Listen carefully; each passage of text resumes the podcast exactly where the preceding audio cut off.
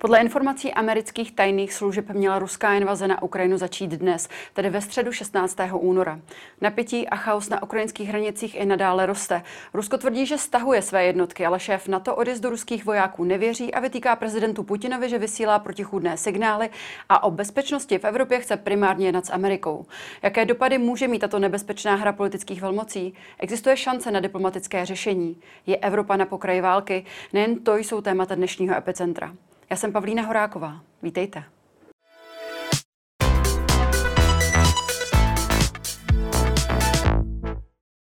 Hostem Epicentra je dnes velvyslanec Ukrajiny v České republice eh, Jevhen Perebejnis. Dobrý den a děkujeme, že jste si dnes na nás udělal čas.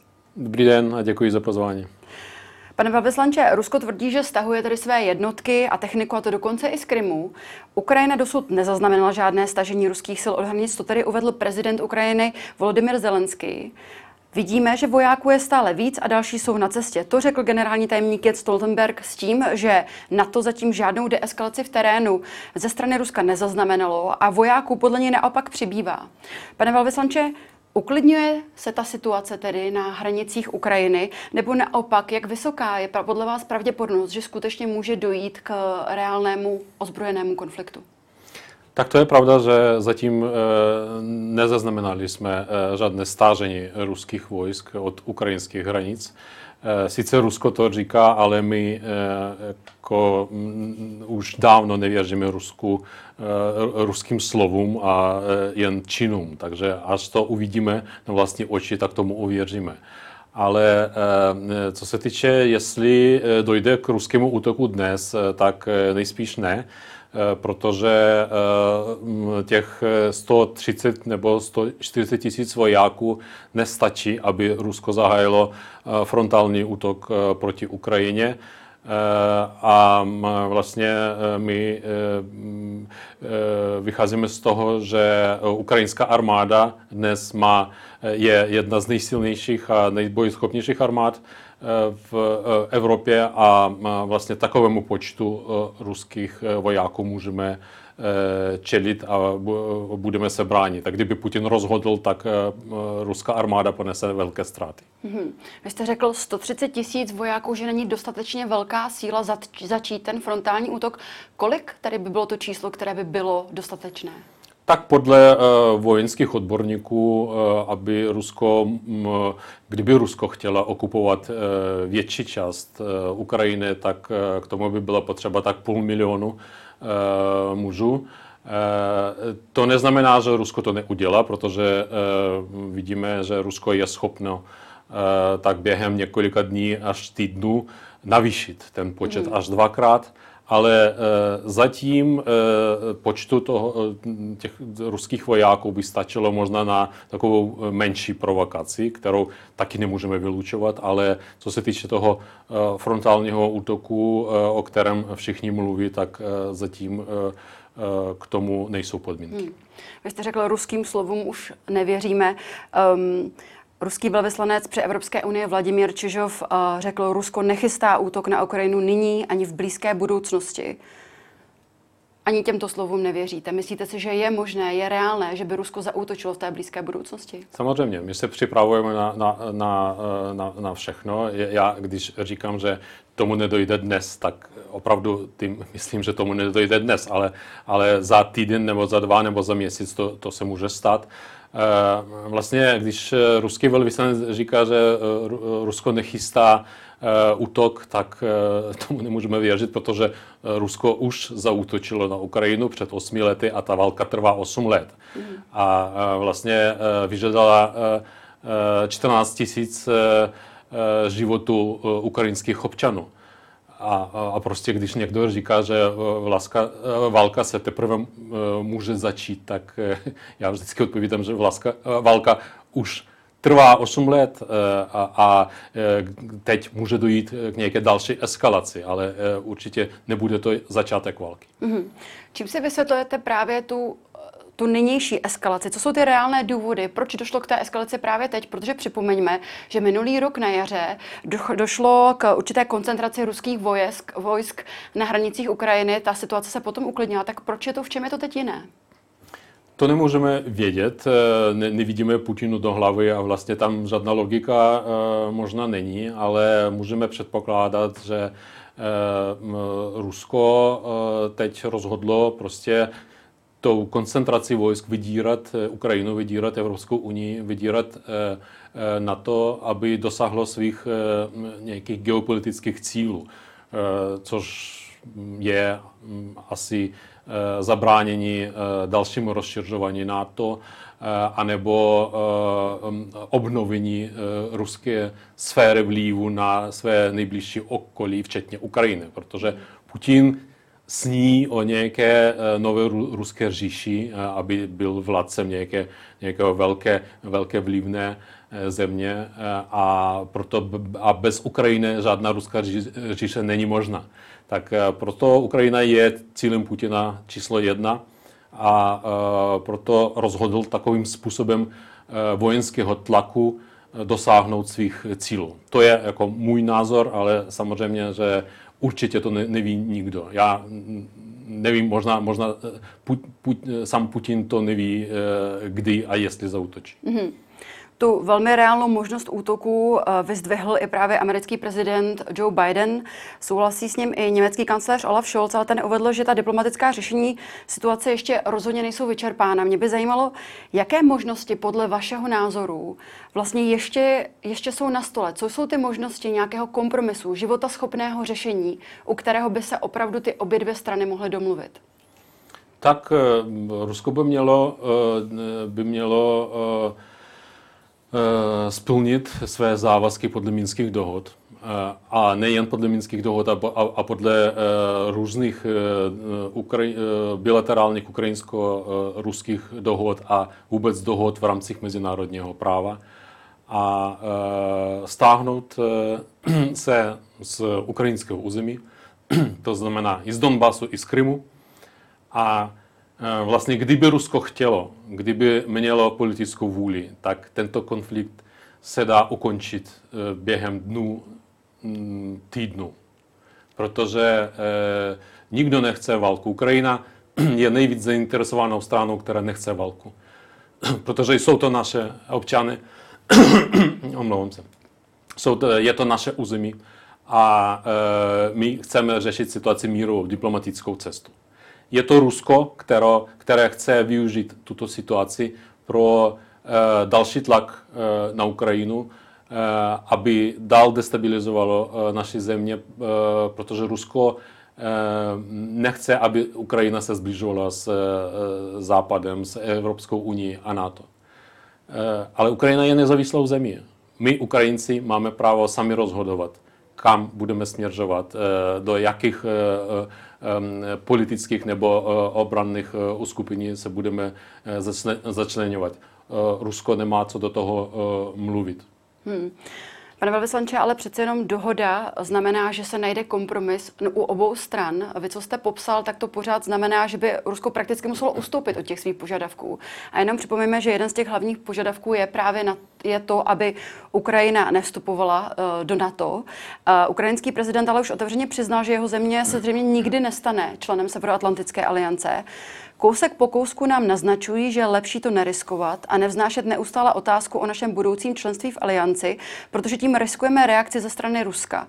Zdá se mi, že dnes to už ani nikdo neskrývá. To řekl podle The New York Times právě prezident Zelenský. A to i přesto, že na to dále formálně trvá na té politice otevřených dveří a ten cíl stát se členem aliance je dokonce zakotven i v ústavě u ukrajinské. Um, vy jako velvyslanec máte signály z Kieva o tom, že v tomto ohledu je Ukrajina možná připravena ustoupit? Ne, vůbec ne. Eh, to je, eh, to je eh, zahraničně politický cíl Ukrajiny, který jste právně, správně řekla, zakotvený v ukrajinské ústavě. Je to cíl, který je podporovan většinou ukrajinského obyvatelstva, víc než 60% je pro vstup Ukrajiny do NATO to, eh, to, co eh, jste citovala eh, prezidenta Zelenského, tak on neřekl, že Ukrajina chce ustoup, ustoupit od tohoto cíle. On jen konstatoval, že prostě Západ zatím není jednotný v tom, jestli Ukrajinu opravdu přijme. Ale vlastně kdo by mohl říct třeba v roce 89 v Československu nebo v České republice, že, že určitě se stane členem Severoatlantické aliance. Časy se mění. Náš cíl je se na tento cíl připravovat mm-hmm. a my to děláme. A jakmile podmínky, politické podmínky budou tomu přát a vyhovovat, tak určitě se členy NATO staneme. NATO v roce, v roce 2008 na samitu v Bukarešti se zavázalo, že Ukrajina a Gruzie budou členy aliance. Jen neřekla kdy. Mm-hmm. Takže bylo, byl to rok 2008, dnes je rok 2022, takže je to 14 let. Nevíme, kolik ještě budeme čekat, ale doufáme, že to nebude dalších 14 let. Doufáme, že za několik let, 3, 4, 5, budeme připraveni na členství v alianci. Hmm se zdá, že jsme vlastně v takové patové situaci, kdy, jak vy sám říkáte, Ukrajina se není připravena vzdát tohoto cíle, být členem NATO. Zároveň byste požadovali, aby Ukrajina a aby, pardon, Rusko opustilo ta území okupovaná, které Rusko ale o, ustoupit nechce. Um, s tím tedy souvisí i ta moje další otázka. Co tedy by vůbec prezidentu Putinovi ten případný ozbrojený konflikt mohl získat?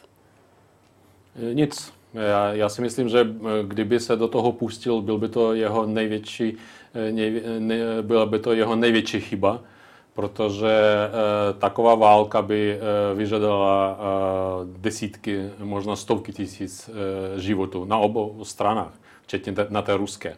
A ty rakve s, s ruskými vojáky by putovali zpět do, do Ruské federace. Já nemyslím, že by Rusové byli z toho moc nadšení. Takže Eh, doufám, že eh, Putin to nakonec pochopí, že eh, válkou nic nevyřeší, že je třeba přistoupit k diplomatickým jednáním, na což jsme připraveni. Je to Putin, který nechce jednat s naším prezidentem hmm. a hledat řešení. Jsme připraveni na určité kompromisy, ale ty kompromisy ne, nebudou v rovině, eh, v rovině eh, ukrajinské územní celistvosti a nezávislosti. Pane velvyslanče, mohl byste zmínit nějaký kompromis, na který jste třeba připravený učinit? Tyto kompromisy jsou vlastně eh, zakotveny v minských dohodách. Je to decentralizace Ukrajiny, je to schválení zákonu o, o speciálním statusu těch vlastně rajonu Donetské a Luganské oblasti. Takže v rámci celkové decentralizace, která teď probíhá v naší zemi, i tyto oblasti by měly svá práva, ale určitě to, nebylo by to právo vetovat nějaké zahraničně politické Eh, nebo důležité vnitřně politické eh, eh, cíle. Takže jsme připraveni o tom jednat, ale, ale nemůžeme se o tom jednat, když Rusko okupuje, okupuje naše území a hrozí nám zbraněmi. To nejsou jednání, je to vydírání. Mhm. My jsme připraveni jednat v klidné atmosféře za jednacím stolem a ne když nám drží u hlavy Eh, nějaký samopal. Mm-hmm. Vy jste zmínil právě tu oblast uh, Donbas, která uh, tam ta situace vlastně přilívá jakýsi pomyslný olej do toho ohně toho konfliktu, protože uh, připomíme, že tam žije zhruba 4 miliony obyvatel a ruští poslanci v úterý většinou hlasů přijali usnesení vybízející prezidenta Vladimira Putina k uznání nezávislosti těchto takzvaných povstaleckých republik právě v Donbasu. Uh, co by to přesně znamenalo právě pro další vývoj uh, konfliktu? Tak to by znamenalo určitě eh, definitivní konec minských dohod, protože eh, vlastně když eh, v minských dohodách je jasně, jasně napsáno, že tyto oblasti jsou územím Ukrajiny. Kdyby Rusko uznalo tyto oblasti nějakým nezávislým státem, tak, tak to by prostě neměli bychom vůbec předmět o jednáních, protože Rusko by učinilo nějaký jednostranný krok, jak to třeba udělalo v uh, Jižní Osetí nebo, nebo Abchazii. Vlastně je to stejný scénář a prostě to by zase to by byl konec minských dohod a to by byl akt agrese vlastně proti Ukrajině, za což doufáme, že Západ by měl uvalit na Rusko velmi tvrdé sankce. Hmm. Rusko se sankcí zdá se nebojí, alespoň to tak hlásají. Pojďme si připomenout, že ty sankce v roce 2014 víceméně Rusko zvládlo bez uh, nějakých velkých problémů. Tentokrát se hovoří ale o výraznějších sankcích. Myslíte si, že to je ta cesta, že by to mohlo pomoci? No ano, jiná cesta neexistuje. Prostě. Víte, když vás někdo, e, nějaký zloděj vám něco ukradne, například, tak no, není jiná Eh, jiná cesta, než prostě potrestat ho a, a odsoudit k nějakému trestu. Eh, a stejně by mělo být i v mezinárodních vztazích, protože Rusko je zloděj, který ukradl část eh, území nezávislého státu a měl by být nějaký, nějaký trest. Mm-hmm. A jediný trest, který je možný v, v rámci mezinárodních vztahů, jsou, jsou sankce. I když samozřejmě ty sankce jsou bolestné pro obě dvě eh, strany, ale tady jde eh, přece o nějaké hodnoty a eh, já si myslím, že mezinárodní společenství, civilizovaný svět by mělo ehm, kvůli svým hodnot, hodnotám umět něco i obětovat. Mm. Vy jste hovořil o tom, že ruský prezident Vladimir Putin odmítá vlastně vyjednávat napřímo s Ukrajinou. Máte nějaké signály o tom, že by byla reálná ta schůzka mezi oběma prezidenty. A jak se stavíte k tomu, že vlastně, nebo jak vnímáte to, že se vlastně jedná o Ukrajině bez Ukrajiny? Nemáte obavy z toho? Tak za prvé, o Ukrajině bez Ukrajiny se nejedná. Mm-hmm. Je sice pravda, že eh, zatím eh, Putin odmítá sednout za jednací stůl s naším prezidentem.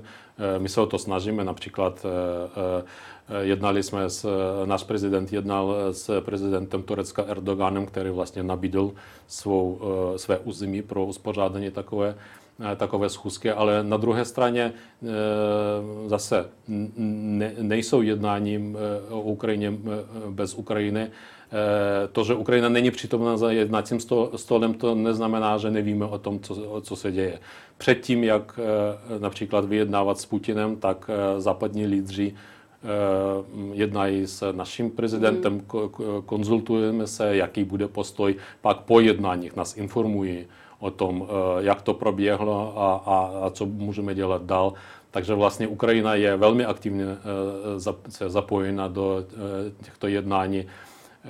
Během posledních několika týdnů skoro každý den, doslova každý den na Ukrajině jsou lídři lídři západních států, prezidenti, premiéři, ministři zahraničních věcí. Dokonce se stává, že několik návštěv probíhá najednou. Takže my se, Ukrajina je zapojena do těchto jednání a jsme vděční našim partnerům, že nejednají o Ukrajině bez Ukrajiny. Mm-hmm. Některé spojenecké státy posílají Ukrajině materiální vojenskou pomoc, hlavně tady USA, ale i pobaltské země, Velká Británie, Británie i Česká republika. Eh, je tato pomoc opravdu pro vás přínosná, nebo je to spíš vnímáte jako jakési symbolické gesto, jsme s vámi, symbolické gesto podpory?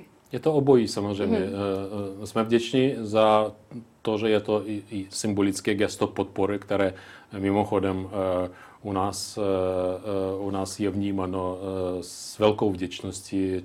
Vlajky České republiky se vyvěšují v našem par, parlamentu jako, jako gesto vděčnosti našim českým přátelům. Ale na druhé straně je to důležité i jako konkrétní pomoc, protože například ty ta munice, která, kterou nám poskytla Česká republika, je je velmi, velmi potřebná mm-hmm. pro naši armádu. To nebylo tak, že Česká republika nám poskytla něco, co prostě chtěla.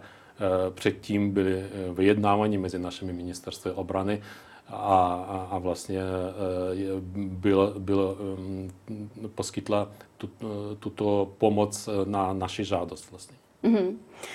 Na Ukrajině teď dochází v poslední době k poměrně častějším a masivnějším kybernetickým útokům. Včera ministerstvo obrany i domoobrana hlásili výpadek hned několika serverů. Už máte informace o tom, kdo za těmito útoky stojí? Ano, předběžné e, informace svědčí, že zatím e, stojí e, jako vždycky Rusko. Mm-hmm. E, samozřejmě, že se bude pokračovat e, pokračovat vyšetřování.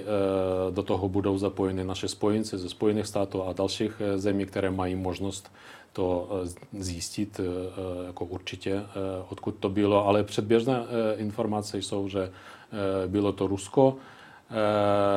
Stejně jak to bylo před několika týdny, když byl velmi masivní útok, včetně i na servery Ministerstva zahraničních věcí, včetně naše, stránek našeho velvyslanectví.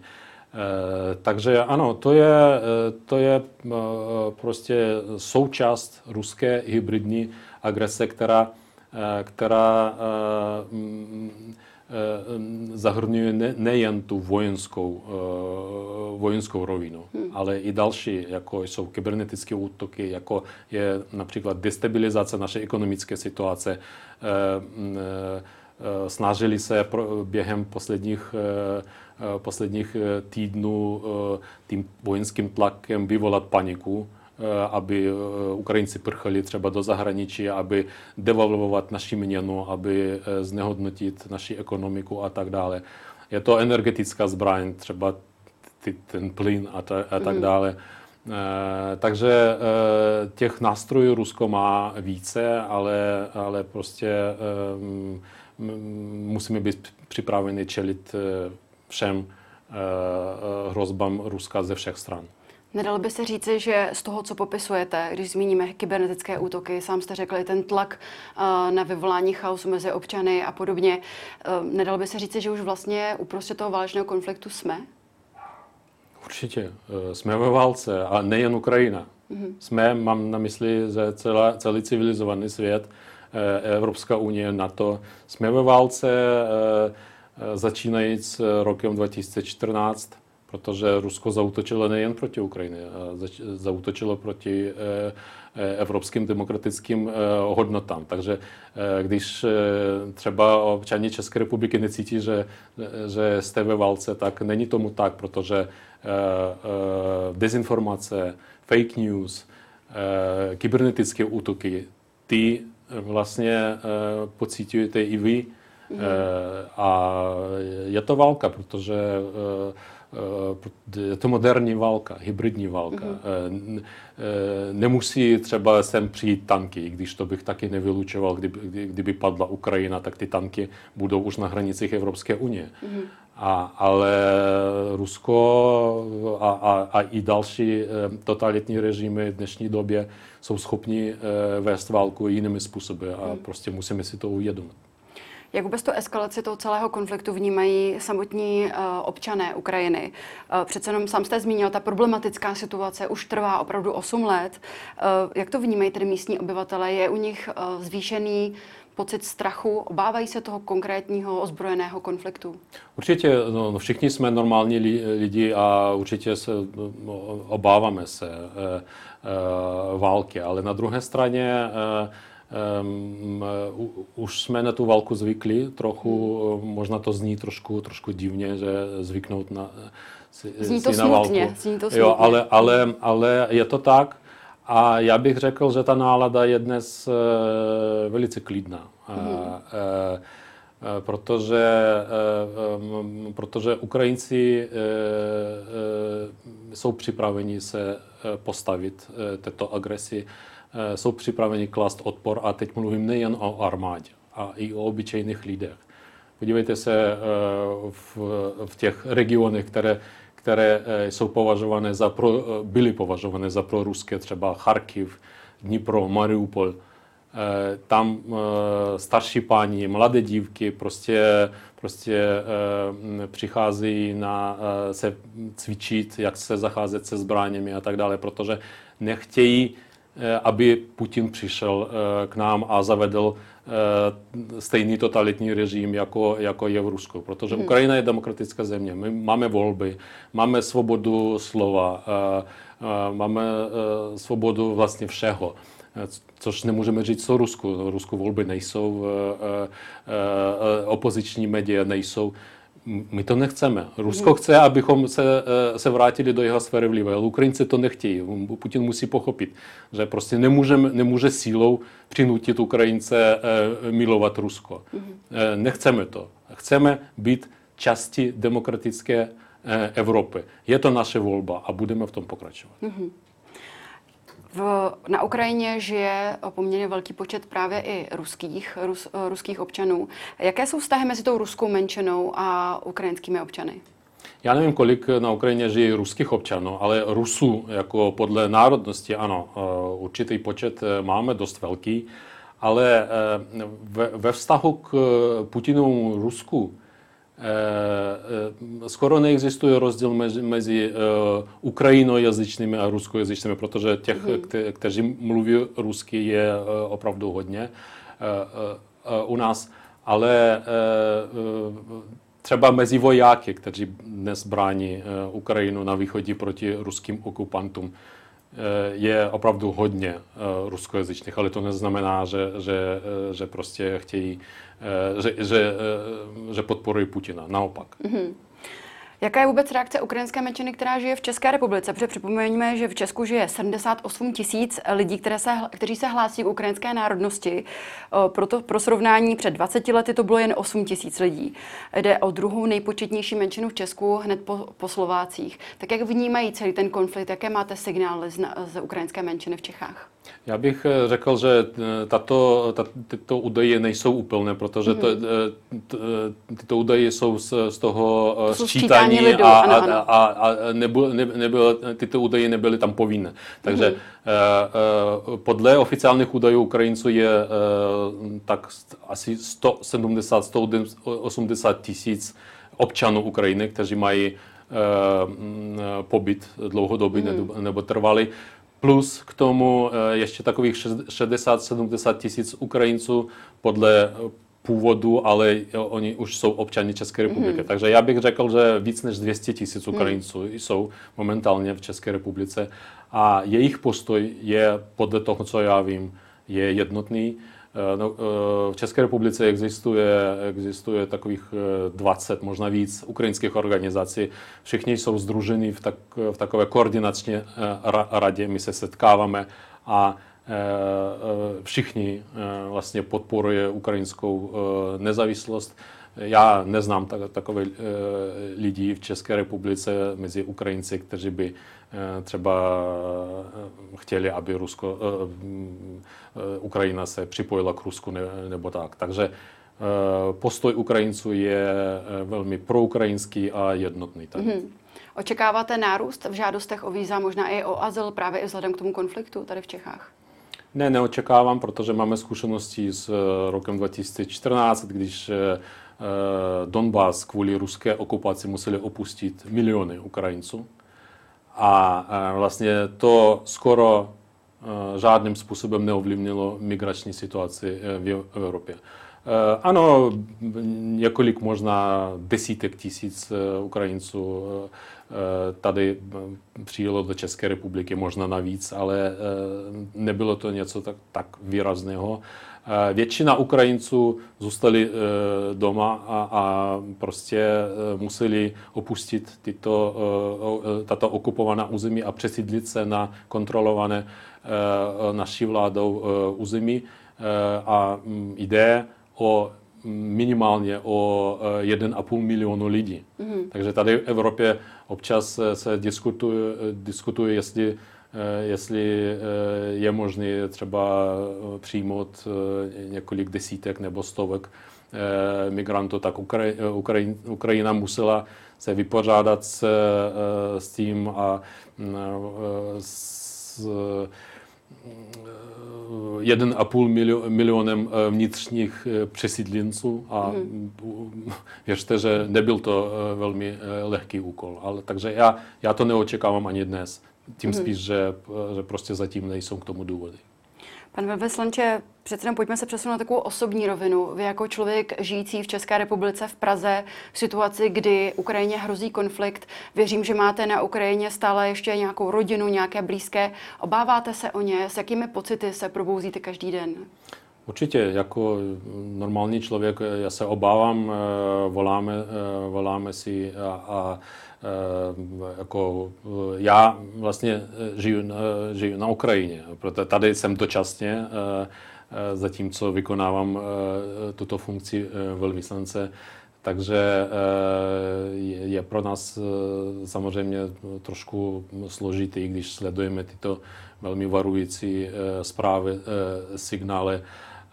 No ale v dnešní době, když máme tak tolik, tolik způsobů komunikace, tak díky Bohu můžeme se každý den se svými příbuznými promluvit a vlastně Eh, ale samozřejmě, že, že, že je to pro každého Ukrajince, který je daleko od, od své vlasti, eh, je to velmi znepokojující. Mm-hmm. Poslední otázka. Bavíme se tady o poměrně eh, těžkém tématu, tak se dovolím malé odlehčení. Mohl byste nám říct, co vás v poslední době, řekněme, potěšilo nebo co vám udělalo radost?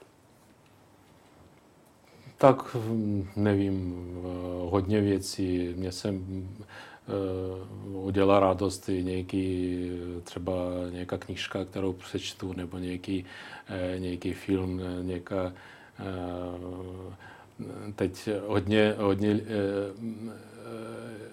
lidí o tom vlastně zmiňovalo, že, že jsem pogratuloval české, českému národnímu týmu v Twitteru, když zvítězilo nad Ruskem, ale to mi opravdu udělalo velkou radost. Mm. Jsem fandil české, české reprezentaci.